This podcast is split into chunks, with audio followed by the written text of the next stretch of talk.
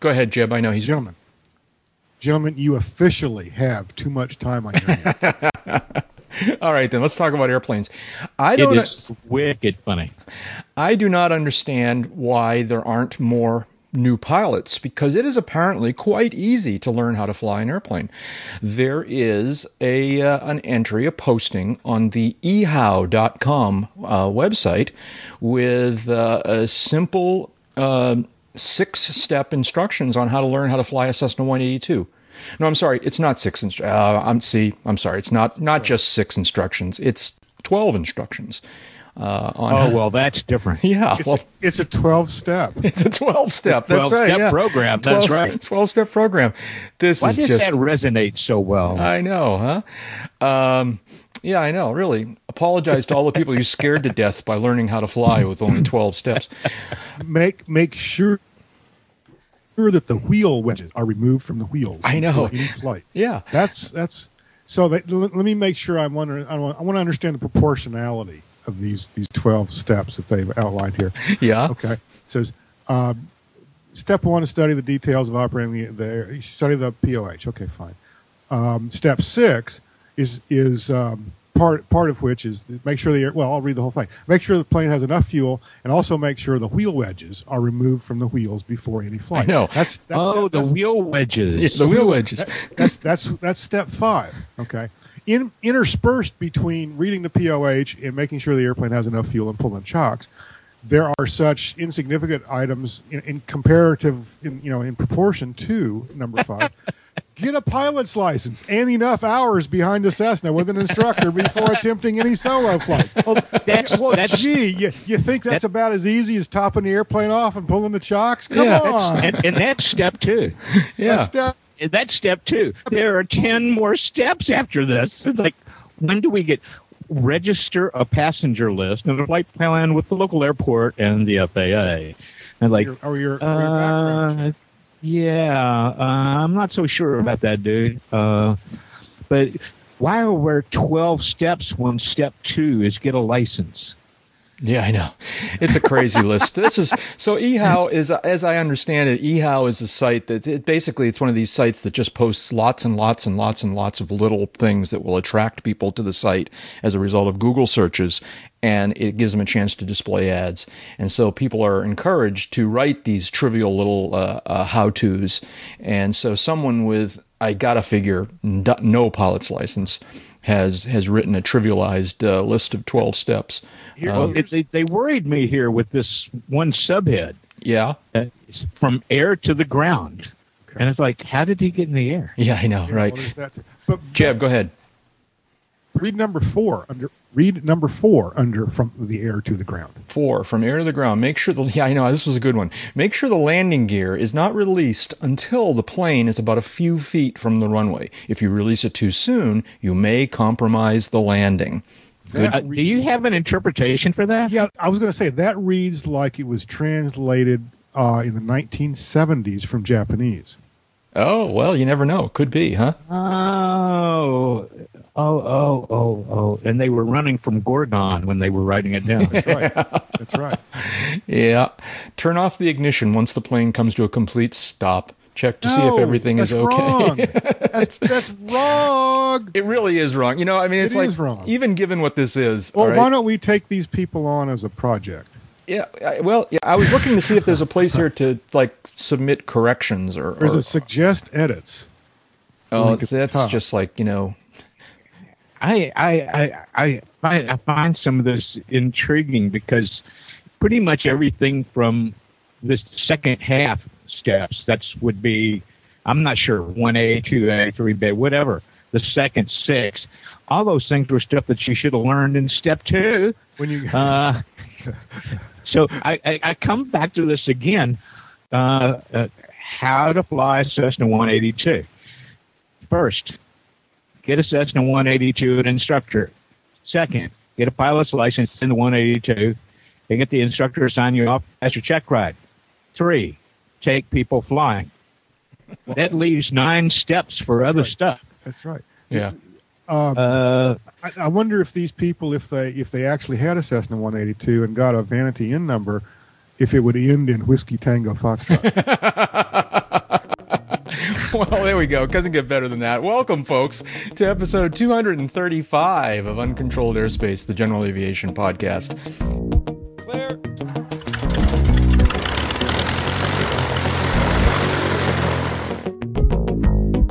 You're going to be hearing a little bit of background noise throughout the day, but it's just airplanes, so it's not it's not really noise. Good background noise. That's yeah, right. this is this is the best seat in the house. That's right. We got skywriters now. We got Skyriders We got now. skywriters They now. it- does that say UCAP? I can't. It's got a runway in the front yard. And you're on site, Clearland. Turkey Central Ground, good afternoon, sir. Taxi via Foxtrot and Alpha. We're recording this episode on Tuesday. Oh, what is it? I didn't even write it down. It's Tuesday evening, May 3rd, 2011. And uh, joining me here in the virtual hangar, two of my good friends. First of all, Dave Higdon's out there talking with us from Wichita, Kansas. Hey, David, how you doing? Uh, I'm doing wonderful, and you know, not that I'm an expert. I'm not an instructor, and I do not play one on TV, radio, or podcast. But my suggestion: do not try to fly Cessna 182 based on these instructions. Yeah, really. Well, the flip side of which is, you know, that guy, the barefoot bandit, he, he did quite all right by himself. yeah, but I'm sure even he had more than 12 steps involved in the whole thing. Oh yeah. And if you really want a big 12, a good 12 step program that involves aviation, uh, you know, send us a note and we'll point you to the director of Aviators Anonymous. Yeah. One other thing here, just in in in before flog, you know, making sure this horse is dead before Yeah. we walk away. Okay. one, the, well, the fourth one is register a passenger list Yeah. and a flight plan with a local airport and the FAA. If I walked up anywhere on my on any local airport around here and asked them to fill out a passenger list and a flight plan with me, they would laugh their asses off, and Yeah. I'd probably be hauled out of there in handcuffs. I mean, the whole was list is. say that right, right before the TSA showed up and, and asked for that passenger list and flight plan. Well, there's, there's that too. Yeah. Yeah. So, Maybe we shouldn't talk about that one. I don't know. Yeah, right. Because uh, NSA is clearly involved in the podcast tonight, and uh, you know you never know what they might how they might react to this. Um, I should point out, by the way, that uh, Dave's a little warbly tonight. We apologize for that. Uh, it's it's probably not his bandwidth. It probably has to do with the scotch he's drinking, but uh, no, it's probably the bandwidth. Um, but uh, we're hoping it'll settle down as time progresses. But for the time being, he's a little warbly. Ironically, it's not Jeb who's got the bad bandwidth Whoa, tonight. I just caught their conversion here. The last sentence in verse step six, uh, the plane has to be at 120 knots or 80 miles an hour for it to take off. I'm sorry, one or the other, because those two ain't the same. No. well, Yeah, 120, 120 knots in a Skylane is hauling butt. So Yeah. Yeah, yeah. and that other voice out there is Jeb Burnside, who's talking to us from somewhere near Sarasota, Florida. How you doing, Jeb? I'm fine. I'm just still getting a kick out of this. Um, but we got we got to let this horse. Well, you know, I mean, uh, the the comical comedy, I don't know what's the right word, comicalness of it aside, that that one you mentioned about the filing a passenger list disturbs me, um, because it kind of goes to the whole, you know, mindset of, you know, oh, it's just routine. You have to, you know. Check out, you know, you have to fill out all the TSA information and Well, file a list, and you know, it's like You you got you got to you got to read the first comment shown at the bottom of the uh, uh, of the after the article. Yeah, what was the first comment? Okay. The first let, one. let me just let me just read this. It's it's, it's classic. Um, so I tried to fly a 182 following these instructions and had some problems. first, first I tried to register a passenger, and all it did was raise the suspicions of a TSA, who said that since I didn't know what I was doing, but I was trying to fly an airplane, I must be a terrorist, and they threw me into Guantanamo. Eventually, I escaped and made my way back to the airport. There wasn't anyone there to file a flight plan with, so the plane wouldn't start. Luckily, after I filed a flight plan with the FAA, the plane miraculously came to life. Unfortunately, unfortunately, since the Cessna uses its throttles instead of pedals, but the handbook says I use the pedals to steer, I spent a lot of time accelerating and decelerating and taxiing around in circles trying to figure it out and crashed into a hangar. Luckily, I found another 182 to try out, and then, then, it, then, it, then it just goes on. it goes know. on and on. And I, you know, you don't you don't recognize that name um, because usually that guy goes by the name Pilot Kent. That's Pilot Okay, Kent of the uh, Pilot Cast podcast. Pilot, Uh, Pilot Kent, you nailed it, man. Good job. Yeah. So, uh, um, Yeah, there's a bunch of comments here. I'm sure. Oh, look. There- there- there- you should do one more introduction, and then I want to refer to you to something related to how to fly 182. Okay. Uh, and I'm Jack Hodgson, and I'm coming to you today from high atop Lookout Point in beautiful Nottingham, New Hampshire, uh, where it's been motorcycle riding weather and uh, and uh, airplane flying weather, weather, but sadly I haven't been doing that. But uh, it's been really nice. Uh, I did visit an airport recently, and we'll talk about that in a second. But uh, David, what were you going to say? Well, if you look on the right hand side of the page that we were discussing, how to fly a Cessna 182, there's a link to how to modify a Cessna 182. Yeah, I saw that. I, I, and I, I said, oh, this could be really juicy. And uh, it's just a list of things that you can, you know, like STCs kind of thing that you can add to your airplane. Were there good ones? I only read the first two, and I said, okay, nothing there. Well, that was that was as far as I got before my computer looked back at me, got apoplectic, and refused to let me look at any more of it. So Yeah. So, yeah, there's all kinds of comments there. I actually, before Jeb mentioned it, I hadn't even gone down as far as the comments. In addition to Pilot Kent, uh, Dave Allen has checked in here. Rick Felty has checked Oh, in here. Good, good. Uh, Nate Doer is checked in here. Let's see, what other names do I recognize? Uh, those are the names I recognize from the, the visible comments. There's a bunch more. So, anyways, oh, Steve Tupper's here. Uh, Steve was the first one to actually turn us on to this. Steve uh, tweeted this uh, this bit uh, about a, I don't know five or six days that ago. was, that was really tweet of him. Yeah, and so he's the one who turned us on to this, and uh, appreciate that. Anyways, what's going on in in airplanes these days? Oh, I know what I wanted to talk about. Um, so um, my dad, my my elderly father, um, is uh, doesn't get around as well as he used to, but he's still fascinated by stuff. And one of the things he's fascinated by is airplanes and airplane related things.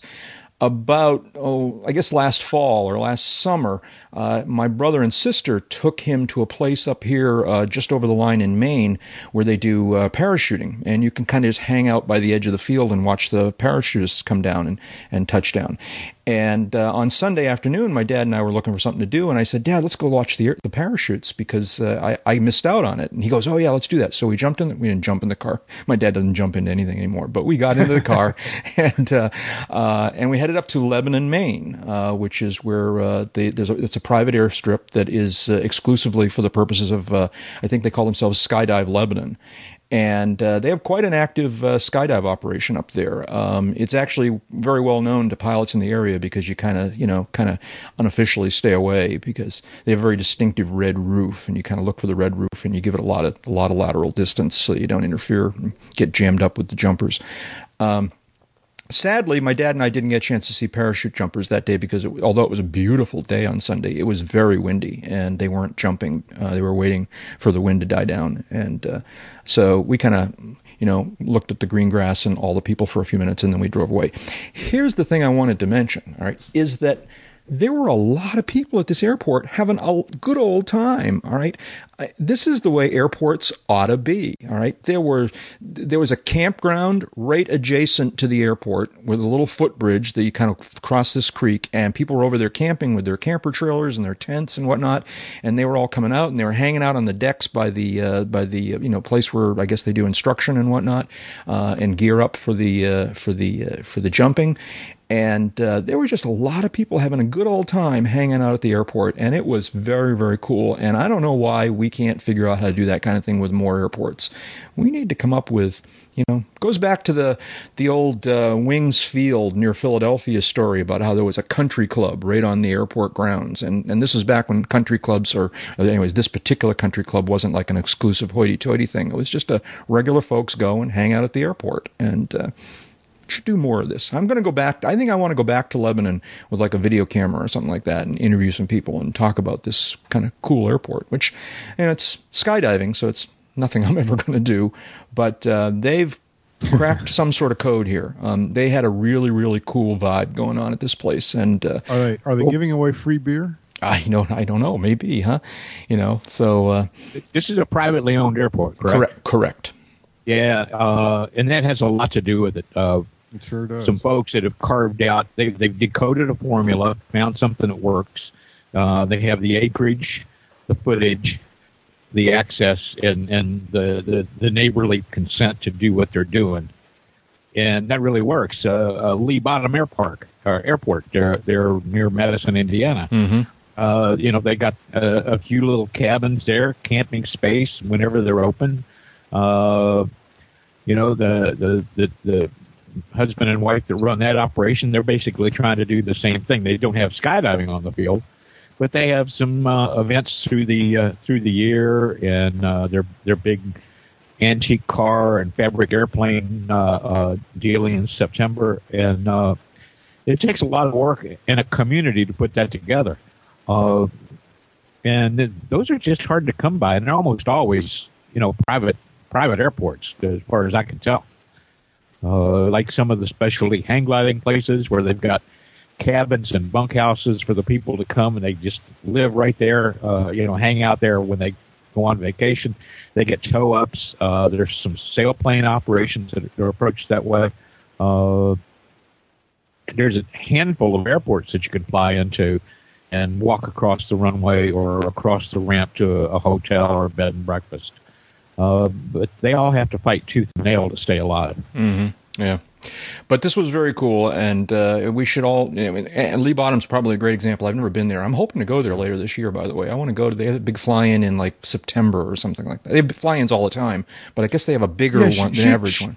Shoot, yeah, shoot me the dates on that. Okay, yeah, because we have a standing if it's a- invitation from uh, from uh, Navion guy um, to If be our host there, yeah. and uh, Right, he's up in Cincinnati. Yeah, yeah. So uh, he's like he, in addition to his Navion, he's got a, uh Cub. I think he owns or has a part of, or is able to fly or something. And uh, um, so uh, yeah, so these kinds of airports, you know, apparently some of them have cracked the code and are creating really vibrant little communities. And more and more airports ought to figure this out because it was it was very cool. I was only there for about twenty minutes, kind of waiting to see what would happen, um, but just watching everybody having a good old. And there wasn't even flying and jumping going on. You know, they were just hanging out at the airport, sitting on the deck, enjoying the day. You know, talking about whatever they were talking about. You know, if there had been airplane, if there had been flying going on, it would have been over the top cool. All right, it was, you know, so. Uh, uh, that's Lebanon, Maine Airport. It's just over the line from Rochester, New Hampshire, if you're in the area. And uh, apparently, they welcome uh, spectators. Uh, you don't got to go and jump; you can just go and watch the sights, and uh, um, it's pretty cool. Pretty cool. Yeah, it's kind of fun. Yeah. Was this a special event, or is that their regular complement of visitors? Well, that's a good question. I don't know the answer to that. Um, it may well have been a special. They certainly there was a an, you know an, a, a standing campground next to the place, so that's there all the time. Whether or not the crowd was bigger than average, I don't know the answer to that. So Um, one could camp there as well as uh, fly in there and. Yeah, I don't know. You know, and I think the airport is really not open to the public in terms of fly-ins and things. I think it is. It, it's it exists like like I said, it's a private airport, probably owned by the Jump operation. Uh, okay, that makes sense. Um, it might be it might be accessible by prior arrangement. Perhaps. I mean, You know, if they if they were going to entertain some company that was going to do some jumping and pay for camping space, then the airplane would get in and out of the runway. Uh, I'd be really surprised to hear that they'd turn that away. Yeah. As long as they knew it was coming. Yeah. as they was coming. We we know a couple of places along those lines. It, as long as they know you're coming, it's the people that drop in and say, you know, I just thought I'd come in and look around. And it's like, wow, we were in the middle of dropping parachutists. Oh, really? Wow. I, yeah. I've been watching Housewives of New Jersey.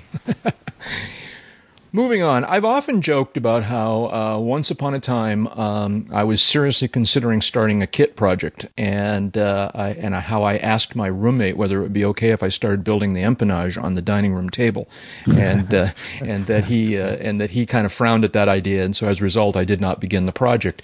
Um, that story is slightly true, but not completely true. This story apparently is true. Um, piece by piece, a Jersey City man built his own airplane inside his downtown home. Uh, this is a 53-year-old, three-year-old Jersey City man.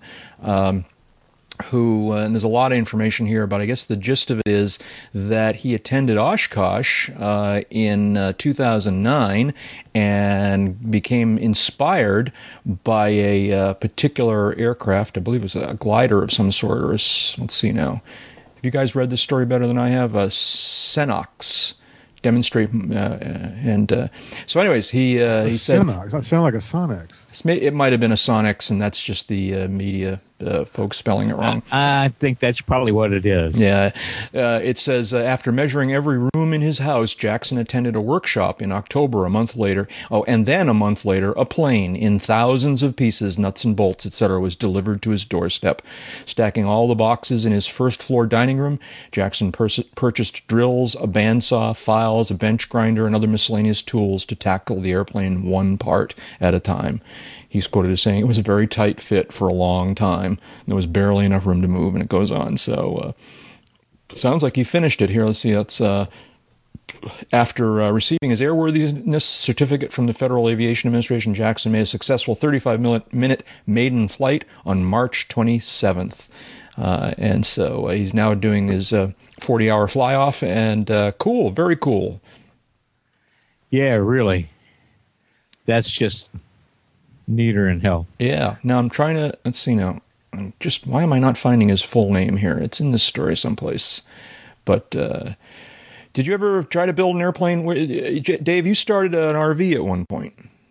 Michael Jackson is the guys. It's in the first sentence. Michael Jackson loves a challenge. There we go. Yeah. So. Uh, well, we used the den in our house. Did you really? Uh, okay. Yeah. Yeah, and I set a jig up there, and I built all the empennage parts for an RV6 and then stumbled in a re- into a really really reasonable deal on a Cherokee 140, and that's as far as I got. Yeah. So. Uh, it, was there any issue getting it out? Was it too big for the? Uh, it was like a ship in a bottle kind of thing, or were you able to get it out the door when you decided? Oh, it was no problem getting the pieces out the door, and I could have done the wings in there as well.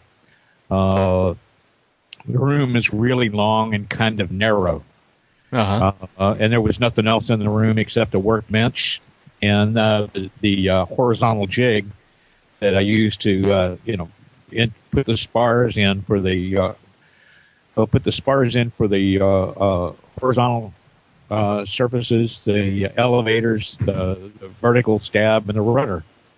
All uh-huh. got built on this jig with the spar mounted horizontally to the jig, and then everything got built on top of it. Uh, those parts were easy to get out. A wing, we did a test swing with a piece of wood cut to the same length and depth. wasn't as thick, but it was easy to to see pretty quickly that if we did like a three point turn, taking one end of the wing out of the den and into the master bedroom through that doorway, and then rotating it back out the door from the den to the outside, we'd be able to get it out. No sweat, no strain.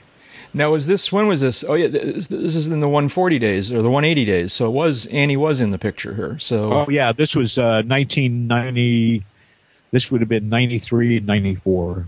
I've said it before. Annie even sent me out to uh, out to Oregon to go to Van's Aircraft's uh, week long home building school. Uh huh. Yeah, I'll say it. I've said it before, and I'll say it again. You're married to a saint. There's no question about it. uh, Jeb, did you ever try? You've never tried to build an airplane, have you? No, no. I've tried to take a few apart. yeah, well, there is that. Uh, did you ever try and build a motorcycle in the house? Those that's always been. No, but I, have worked on. I've never built a motorcycle, period. But I, have certainly worked on many in the house in the in in the wintertime up in Virginia. Oh yeah, okay. I, I, I remember having two in my basement all winter one winter. Yeah, but that's the basement. No, like you didn't have one in the dining room, right? Well, I spent a lot of time in the basement. Yeah, okay, that's like home. Yeah, yeah, it's like home. There's a uh, there's a guy. This is now we're really getting out of airplanes here. There's a guy on one of the motorcycle forums that's talking about how he's he's uh, uh, restoring a, uh, a motorcycle in his studio apartment. This is in, in like London or something, you know, England, someplace. And uh, he's like everyone's just thrilled as he tells of his progress of of uh, working on this this motorcycle in a very very constrained non mechanical kind of space. And he tells a very oh, funny story about how one day he was standing in front of the building and he saw his landlord appear and he raced back up to his apartment and hid all the pieces of the motorcycle under the bed and in the closets and under the sink and he wanted to get the motorcycle out of sight. Anyway, well, the three three Harleys my buddy Tom and I built for me and a couple of bikes we built for him uh, had a great big garage to work on them in on yeah. my mine end. But when it came to some of the treatments that were necessary in overhauling uh, antique Harley Davidson engines, uh, it, Well, let's just put it this way: I, I probably would have a hard time getting away with that a second time in a house, like bead blasting, building a little booth in the garage and bead blasting off the cylinder fins, but then baking them in the oven to get them hot enough to spray with wrinkle black paint. L- let me guess. Let me guess. You were not married. Oh yeah, absolutely. You were married at that time. I was married at that time. That's how I know I couldn't get away with it a second time. Wait, wait, wait, that- That- wait, that- you were that's married to unusual. That's were- unusual. you were married to the wife that you were eventually no longer married to. That's true too. Yeah, Yes, it okay. wasn't the same wife. Did this yeah. did this contribute in any fashion? No, actually, giving up motorcycles for hang gliding was a contributing factor. Ah, okay. Ah. Well, see then, so you traded up clearly. Um, So you've been trying to kill yourself for a long time. Is that- speaking of uh, of workspaces, Jeb, any progress on the hangar uh, since I've been down there? You uh, I don't, I don't. I don't want to talk about it. okay? Still only has half a door, huh? I don't want to talk. I love it. Uh, let's see. I'm going to turn off how to modify 182. I'm not qualified. On a more serious note, uh, a very very cool news. They've apparently found the uh, both uh, recorders uh, from Air France 447. Yeah. Um, this is, uh, you know, and, and Jeb, I think you were the first one who a- said you big- thought that you thought deal. That's a they'd big originally you th- you said they'll find them eventually. Uh, they and nice, and you're right, they they have. Now they've packaged them up and shipped them back to wherever, probably as you said, probably France. And uh, when, how long will it take before we get any any indication that that there's data there? I have no idea how fast the French are going to work on this. Um, this is this was a French manufactured aircraft. It was a French airline, and the French is going to are, are going to do the investigation on it. Um, I have no no experience, no recent experience with them to to even guess how long it will be before even some initial word comes out. I would guess it's either going to come out quickly or it's not. Uh, I don't think there's going to be Yeah. in, in between. I think we'll hear something, you know, over the weekend, maybe Friday night, the Friday night news dump. Uh, we might hear something. Uh, either that or we won't hear anything for a while. Mm-hmm. Well, it, it's not just as simple as oh, we got the memory, pop it out of the container, not the pop least- it in. You know, Yeah. there's just considerations like whether to even take it out of the water that it's in. Right. I mean, they bring it up with water, Well, keep it immersed in water before one- they change one- that out and get all that thing stuff undone. And Yeah, Jeb, go ahead, Jeb. One good thing about very deep ocean water, uh, my understanding, I'm not an oceanogra- uh, oceanographer. My understanding is it's not nearly as salty. There's not nearly the saline content is not nearly as high. I think you're right. Yeah. in very very deep water. You still have the pressure issue, of course, um, but this was like twelve thousand some odd feet, as I recall, maybe thirteen. Uh, Well, aren't these supposed to be before they found solid state modules? They are. This is this is the top of the line, uh, all Yeah. mods, latest technology aircraft. So If they would all, stand- the, all the bells and whistles on the CVR and the FDR. If they would withstand the same thing a couple of my compact flashcards have withstood, Uh-huh. they will work. They will work. And I, I think I think I've had mine probably- through the washer, a hot Yeah. cycle, spin rinse, and the dryer before I found them, and they thing- still work. Yeah, the thing is, if if it makes it to the bottom intact, Yeah. that's the worst that's going to happen to it. Yeah. Um, so, it, the, from what photos are available, um, oh, there's BEA's website has some images. Uh, there's some images in the in the popular media.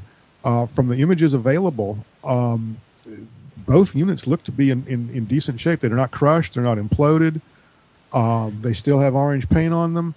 I dare say I wouldn't look all that good uh, Yeah. after you know Yeah. two years at thirteen thousand feet. Yeah. So Oh man, don't give me a straight line like don't get no, never no, no. Down boy, down boy. Jeb, um, don't make me come out there. you you were really following this quite closely for a while. Are you still?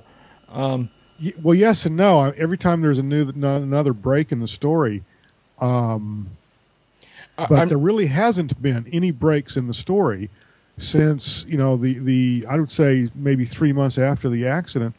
Um, by that time, all of the um, uh, the telemetry data, and I forget the acronym for it, um, that had been had been uh, sent by satellite to ground stations during the flight had indicated, you know, a, a steady progression of, of a steady progress of loss of various systems, um, many of them critical to, to normal flight.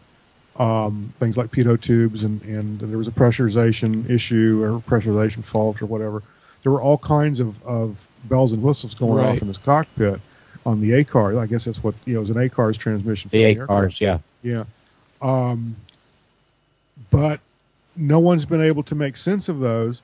And what I understand to have been the or to be the case is that while all of those things probably and undoubtedly occurred, other things needed to have happened that were not transmitted. Right. Well, There- I, there's there's speculation that the satellite itself was perhaps a little bit out of alignment during the accident sequence, which you know I, hope not, but you know I hope it wasn't that bad an accident sequence, but you know I don't, no one knows. Right. Well, what I was getting at was- hoping to find out. What I was getting at was wondering whether so they've been sifting through the wreckage on the bottom of the ocean for a couple of weeks now, and I was wondering whether any any analysis has come out based on the condition of the wreck of the wreckage. Have they learned anything I from that?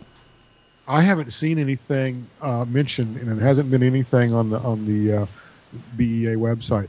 I think, and, and I and I, if so, I, I I agree with their emphasis being on getting down there, finding the black boxes, and then deciding what next to do. And I I think there will be uh, wreckage uh, recovered. I think there will be, in fact, bodies recovered Mm-hmm. um, from from the wreckage. Um, there might be other components brought to the surface um, as time and, and need permits. But what I'm kind of seeing, um, one of- one of the things we have not seen in any of the images sent up have been, you know, large pieces of airframe or engine. What we do see is is what I would call a relatively small piece of an A330, uh, which tells me nothing. Yeah. We don't know if all this came apart in the air, if it came apart when it hit the water, um, came apart, you know, somehow, some kind of an implosion or some other uh, um, violent force as the as the uh, fuselage sank to the bottom. No one knows yet, you know, how this airplane came apart. We've got some evidence. Maybe it'll prove, you know, uh, um, worthy of the effort. Uh, but they're not finished, I don't think, pulling stuff up. Right. Yeah. No. Okay. Well, we're gonna we're obviously going to keep an ear on this because this is pretty intriguing. This is really very intriguing. This is and, this uh, is one of the, the aviation stories of the decade, in my opinion. Is is what you know what Wow. has gone on. That- yeah, really. I, I, here's a, again here's a top of the line jet transport, uh, fat, dumb, and happy, and it doesn't get it doesn't get to its destination. Why? What led up to this? This is not supposed to happen. Yeah. It's sim- we're simply beyond all this. Yeah. We'll definitely pay attention. We'll, so we'll this this one's this one's got a lot this one's got a lot writing on it. yeah yeah Oh yeah, there's a lot to go here. I mean, they they would be able to discern based on analysis of how things were bent and broken up, whether some of this stuff occurred in flight, whether it occurred on Sure. impact with the water. Uh, but that entails bringing up a lot of wreckage. It does. Uh, and I think That's they're first going to want to examine what they can get off the, the recorders, particularly since they're going to have European European standards for cockpit voice recording are a little deeper than American standards. Uh, in addition to the cockpit area mic that's common in American airliners, they also have uh, feeds from the individual mics of the pilots. So you you, you get a little more depth in the audio uh, and they can discern better noises that might happen that the cockpit area mic picks up, All of this is digital data. and all of it's digital, right? Okay. And it wouldn't surprise me. And uh, all of this is digital data. data. Even the voice uh, uh, transmitted, that's all digital. And there's no analog stuff in, in, in, in these transports anymore. Um, it, as long as there's a hard drive somewhere, it recorded it. yeah yeah That, the data is probably there. yep. We'll sit tight, see what they discover. Oh, and, and the number of parameters that they de- they collect now on a digital flight data recorder, it's just staggering how much data they've got coming in. And, and Uh, there's, there's some really neat graphs of this data. if, if you if you've ever paid much attention to some of the detail in these accident reports, um, you'll see like a, a square graph. Every single side of it um, is is some um, uh, metric Yeah. denoting you know altitude or speed or uh, uh, climb rates, gear position, all these kinds of things. And it's really incredible to see some of this stuff graphed. Yep. It's going to be look cool. at it from a you look at it from a graphic standpoint, it's just exceedingly well done. All the information is there and it's readily understood. Yeah, and these days they they plug it into a flight simulator type program and actually make renderings of what the airplane was doing. You know, so that you can actually sort of quote unquote making finger quotes here see um, the airplane during the incident. So Yeah, that's how they determined a Boeing accident. Uh, oh, I don't know, 16, 17 years ago was uh, uh, an unflyable situation for the crew. 747 had an engine on one side depart and take out the other engine on the same side as it left. well, I hate it when that happens. So the 747 now suddenly has no engines on one wing, not just no power on one wing, but no engines on one wing, Yep. and loss of some of the hydraulics that control flight surfaces on that wing, and then all this power on the other side. And it was not survivable Right. and it happened twice. Uh, then they when they when they figured that out on the on on the simulators, when they had like the seventh or eighth professional pilot not be able to fly the airplane without dying in the simulator, they kind of went, "Wow, this this this is probably what happened." Yeah. Yeah. So more on Air France 447 when we hear it. Um, what else is going on? So we've all kind of kind of recovered from Sun and Fun now. Uh, we've all Oh, kind of calmed down uh, and caught our breath. Um, and now it's time for start getting all worked up about AirVenture. And uh, and uh, to uh, to kick off the excitement about AirVenture, uh, we have the AirVenture NOTAM is out for this year, and so uh, as as we say, everybody should go to the uh, AirVenture website and either download a PDF or order a paper copy or do however you do to get one of these things. Or both. Or both, or both. Um, I haven't read it word for word, um, but um, just kind of skimming it here. Um, and in their little change notes, the, they're relatively minor changes uh, for 2011 um, some things about frequencies, some things about some restricted area and MOA activity. Um, change, apparently, it just says here aircraft types eligible for turbine warbird arrival.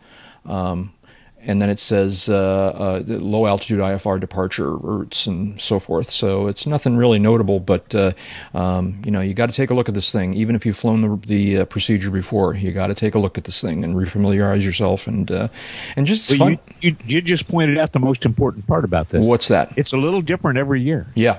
And yeah. the only way to be sure that you don't foobar yourself in any given year is to have that year's NOTAM. Yeah. Not last year's, not the years before, not kind of slap your head and go, well, I didn't think that would have changed. Yeah, Because exactly. then that will be the thing that changed.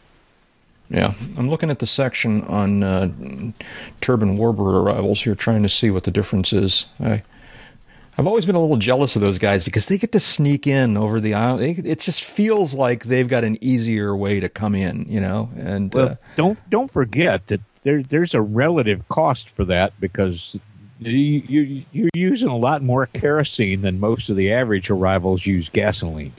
yeah, and it probably wouldn't be wise to mix the 152s and the Mustangs, right? You know the. Uh, I wouldn't want to do that starting out at Ripon. No, Exactly. Yeah. So, uh, anyways, without reading the whole thing, I don't see what the difference is from one year to the next. But uh, I was wondering whether they've expanded the envelope for airplanes that can come in on that arrival, or or closed it down a little bit. But uh, one But when I get my hard copy, I'm going to sit down with last year's hard copy and take a look because Gotcha. that's that that's kind of fun. Gotcha. So uh, it's still a little ways off. Um, I actually got a press release from them today pointing out that it's 100 days until Oshkosh. And so uh, yeah, a little bit of time, but uh, starting to get excited about it. Um, have you guys got any? Have you? Uh, what, what's? Is there anything in particular we're looking forward to this year? I guess one of the big deals is going to be uh, celebrating 100 years of naval aviation. And uh, that could be pretty cool. I, I've always been a fan of, with all due respect to all the other branches and to all my friends who are fans of other branches, uh, I've always been a big fan of naval aviation. I, I think landing on a carrier, man, you're a hot pilot, and uh, Well, it does take a different degree of aviation skill to be able to put uh, a 160 knot approach speed jet on 300 yards of pavement and get it stopped in 200. yeah, yeah. So, uh, And it's moving away from you. yep. Anything else happening at Oshkosh this summer? That uh, we'll talk more about it a lot as we get closer. But, uh, but uh, There's going to be a higher degree of Rutan mania. uh, yeah, right. Um, celebrating Mr. Uh, Burt's uh, retirement, quote unquote, moving to Idaho. Uh, there's going to be a lot of some of his older designs there. I would imagine a healthy representation of Long-EZs and VariEzes, uh, and some stuff like his old Bearcat and, and so forth. That'll So- be cool. I remember one year, it's probably 15 years ago now. They had uh, they they went out of their way to try and get as many Long-EZs and Rutan designs there as they possibly could, and there was just a huge field filled wing to, wingtip to wingtip.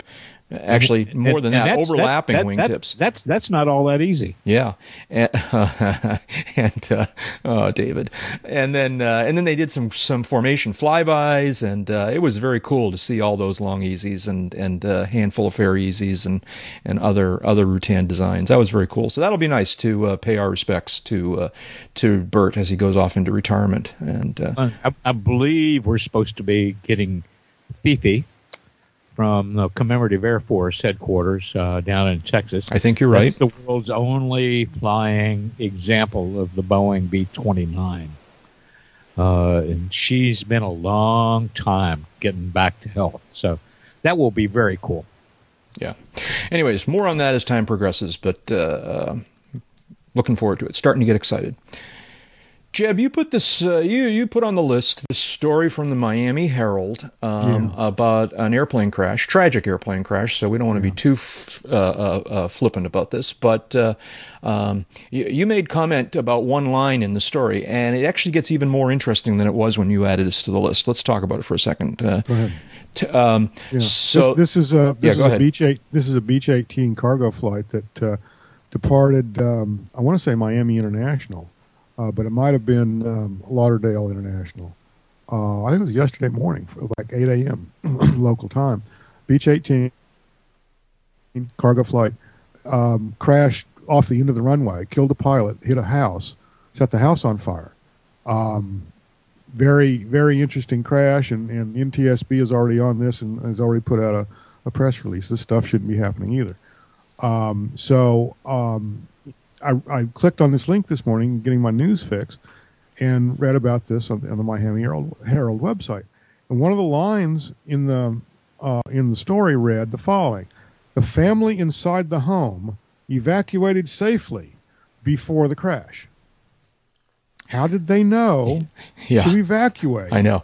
Now, before the crash? Here's the thing that makes this observation doubly interesting. All right, um, I'm pretty sure that line is gone from the story as it exists me- on the me- website right now. Let me click on this link. Uh, I, I, I- I see what you're saying. You're not the first person to co- to point this out. Um, Really? one of the commenters uh, uh, at the at the underneath the story um, said uh, uh, someone named Tom Miami writes, I'm, "I sure am glad they took that phone call to evacuate." And then he also uh, repeats the quote you did: "The family inside the home evacuated before the crash." Right, He says, "I wonder how much warning they got." All right, but Right. I cannot find. Uh, I don't uh, see it here now either. yeah, I think they've they fixed the story to either. take out this kind of nonsensical reference here. What, what the the reference to any uh, to any resident of the house is the following: the one person in the house was not injured, authorities said, although the home was left with smoke damage. Yeah. Doesn't say anything about evacuating the house before the crash.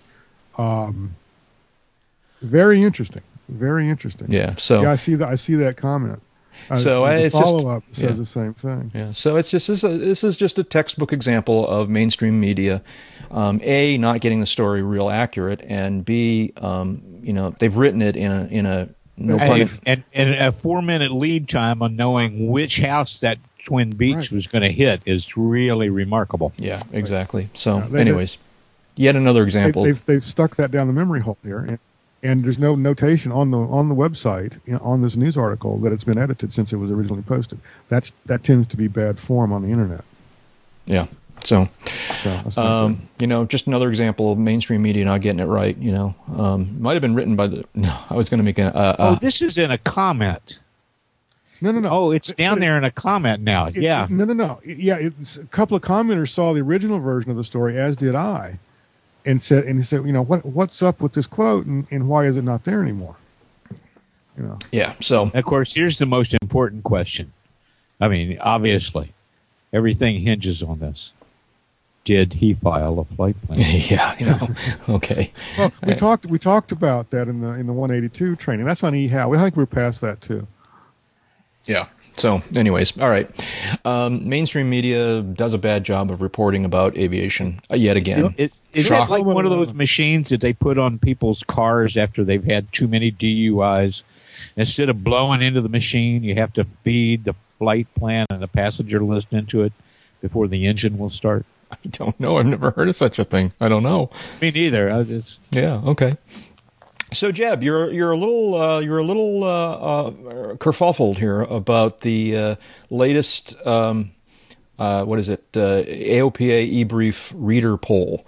Um, I don't know that I call that a reader poll. so this week, what they've asked us is uh, reader poll.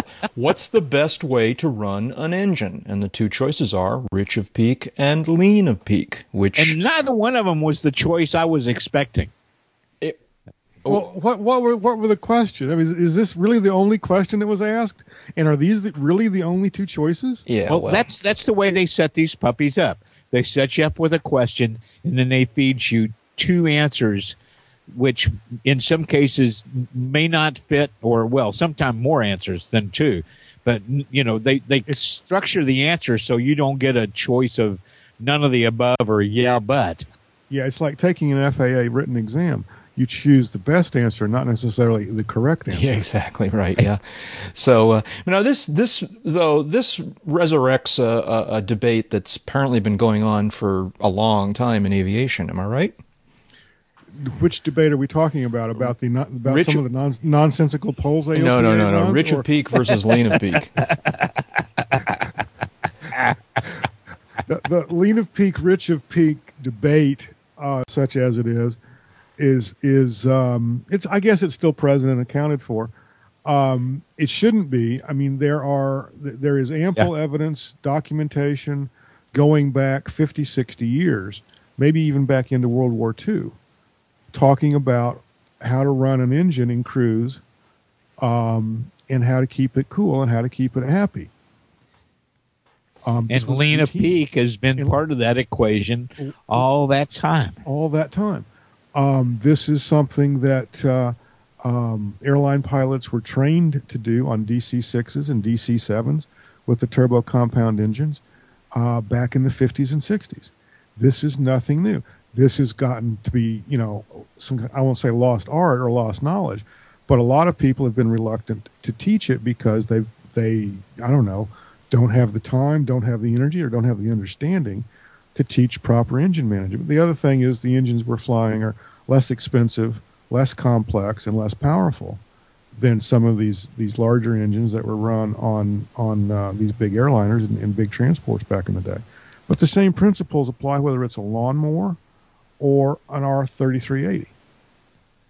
Um, th- th- there's certain things that go on in a combustion chamber um, that we're lucky enough to be able to control manually. It would be if they were it was all controlled automatically, like you know the modern automobile or something like that. Well, we can't have everything, uh, but we can control it. And if we understand what we're doing, there are times when you want to run rich of peak, well rich of peak. There are times when you may r- want to run lean of peak, and there are times when you may want to run the engine at peak EGT. It all depends. And Yeah. and th- to oversimplify what is is a not only a technical question, but I think one of relative importance for one who intends to to operate an airplane for transportation. uh, it's just a really an oversimplification of a very complex subject. And I certainly understand that, um, you know, trying to, you know, all that won't fit neatly on a poll, But if not, then you know, one of the results here is we're we're kind of giving people not so much bad training, but we're we're giving them the concept that there's only two ways to operate the engine when there's many many different ways to operate one of these these uh, aircraft piston engines. Um, and to simplify it and to and to i don't know kind of stigmatize things between uh, rich or lean of peak versus all, all kinds of other factors that are, that are involved here um, just isn't really how, all that helpful. It might be entertaining but it's not all that helpful Yeah. Well, we visit we visited the topic of this series of polls previously, recently.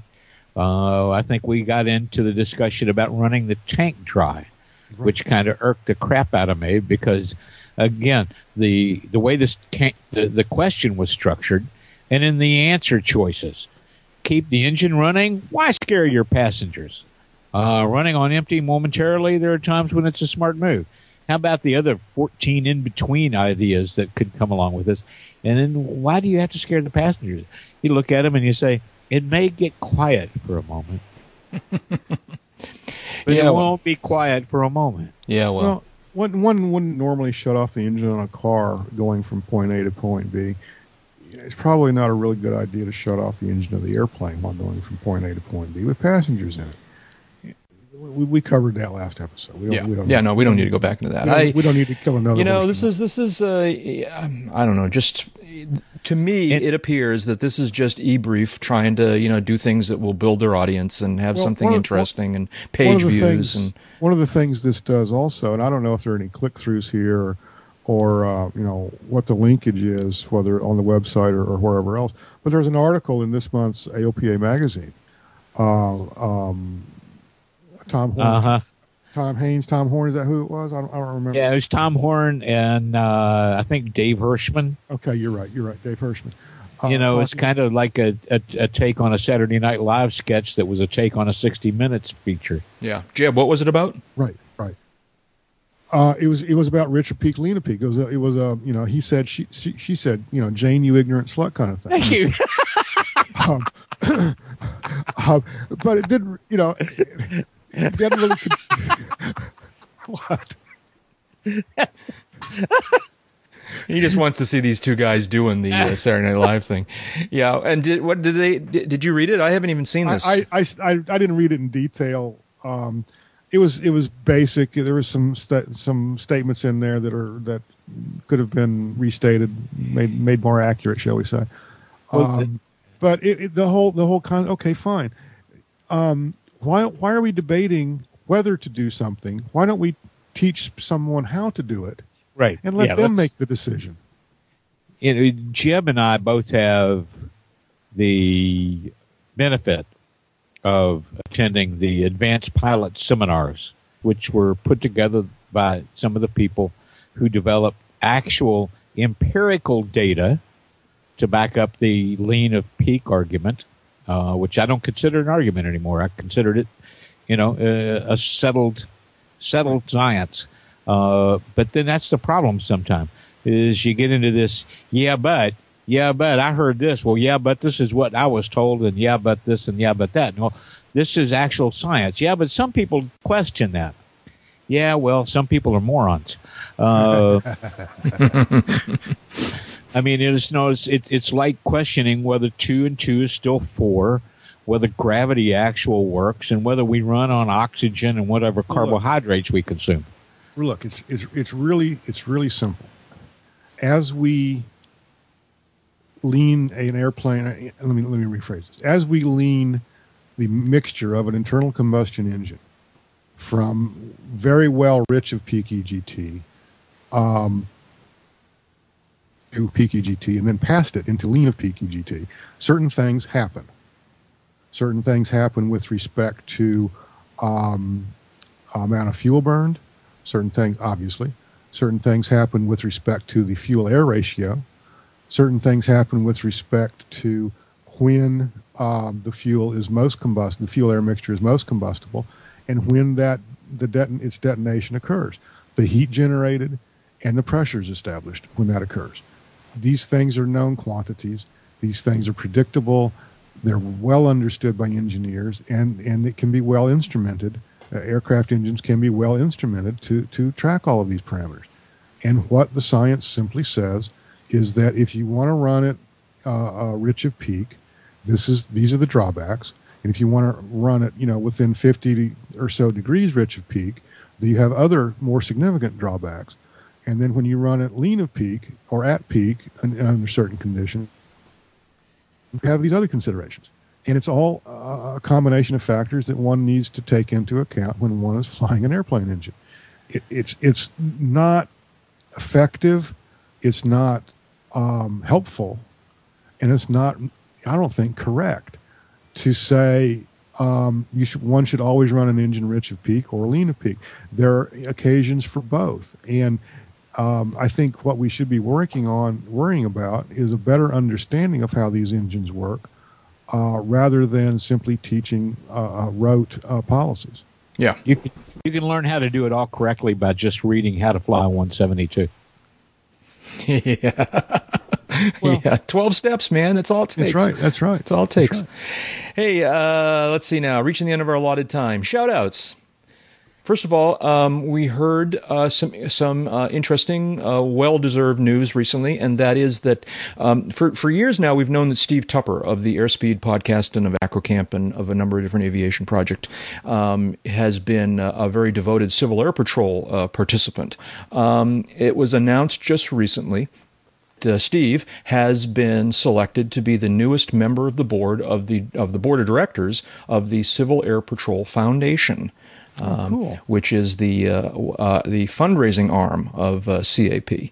So we just want to shout out our congratulations to Steve um, and uh, tip our hat to uh, him for uh, this deserved honor and opportunity and and you know chance for him to do even more for the Civil Air Patrol program. Um, the, the, the newest member of the board of directors of the Civil Air Patrol Foundation. That's Steve Tupper. what else, David? You got anything? Uh, can I take the last one on your list? I, I would love you to because you know this gentleman better than I do. Dave Sclair. Get well. Get well soon. We're thinking about you. Yeah. If anybody out there has ever picked up general aviation news or in other incarnations, GA News and Flyer and going back decades, that's a product of uh, one incredibly durable marriage and two incredibly fun people, Dave and Lou Sclair, who produced a couple of great kids, both in aviation. Ben is the publisher now. Uh, the the son is the publisher now of uh, of uh, uh GA News, and well, Dave's kind of under the weather. Yeah. Uh, with something uh, that has serious ramifications. Yeah. And he wasn't able to make Sun and Fun because of it. We know he's being treated because of it. We know that he's retained his sense of humor, which is among the more unique in aviation. So I'm going to sign off today with our, our wishes from all of us at UCAP that you do well, farewell, friend, and glad you got to see me. Yeah, yeah, we do wish him the best, and uh, he's fighting this thing, which it is a pretty serious situation. But uh, the, there are lots of options, and they're working on it. And uh, I'm hoping we'll see him maybe not this summer, but maybe next spring. We'll see him back uh, uh, out in the at the shows. Uh, anything else? Anybody? Not for I'm me. Good to go. Okay. Well, let's stick a fork in this one. Dave Higdon is an aviation photographer and an aviation journalist and the U.S. editor for London's World Aircraft Sales magazine. David, where can people find you on the internet? Oh, avbuyer.com, aviationsafetymagazine.com, aea.net, uh, and, you know, it, other sundry and disreputable places. I may even turn up at Ponca this weekend. Oh, oh really? I'm Ooh. jealous. That'd be fun. That'd be fun. Uh, if it hasn't been blown away by tornadoes, you guys are having a rough year out there. I'll tell you. Whew. Oh, we're not having near the year that folks east of us are. Yeah, that's true. That's true. It's been pretty great, crazy out there. Yeah. And and Jeb Burnside uh, is a freelance aviation journalist, uh, aviation writer, and editor, and serving uh, these days as the editor in chief of Aviation Safety magazine. Jeb, where can people find you on the internet? Pretty much the same old places. Haven't uh, haven't done anything uh, um, to expand that list, contract it, or or uh, change what's up there. Uh, JEBurnside.com is the home uh, homepage, personal web website. Uh, AviationSafetyMagazine.com is the uh, day job. Uh, I'll pop up also on AEA.net and sometimes on AvWeb.com. And I'm Jack Hodgson. I'm a private pilot, a freelance writer, and a new media producer. You can learn more about me at jackhodgson.com or aroundthefield.net. Big thanks to Jeff Ward for creating our show notes. Thanks to Mike Morgan and Royce Earl and to the many other listeners who have created the UCAP disclaimer clips. We're also very grateful for the financial support we receive from our listeners. For information on how you can make a donation to this podcast, see the Uncontrolled Airspace homepage and the box in the right hand column labeled Tip Jar. It doesn't need to be very much, just 10 or $15 over the span of a year is a big help. And don't forget, you can visit with all of us at the Uncontrolled Airspace website. You can read the new improved blog, view the forums, check out the wiki, the aviation movies list, the new ratings webpage of fame, and more. All of that is at uncontrolledairspace.com. David, you're going to say something? If you want to live long, if you want to live forever, go out and fly as often as you can because time spent flying is not subtracted from your lifespan. Bye bye. And that's enough talking. Let's go flying. I really, really hate it when he tries to sing. TTFN.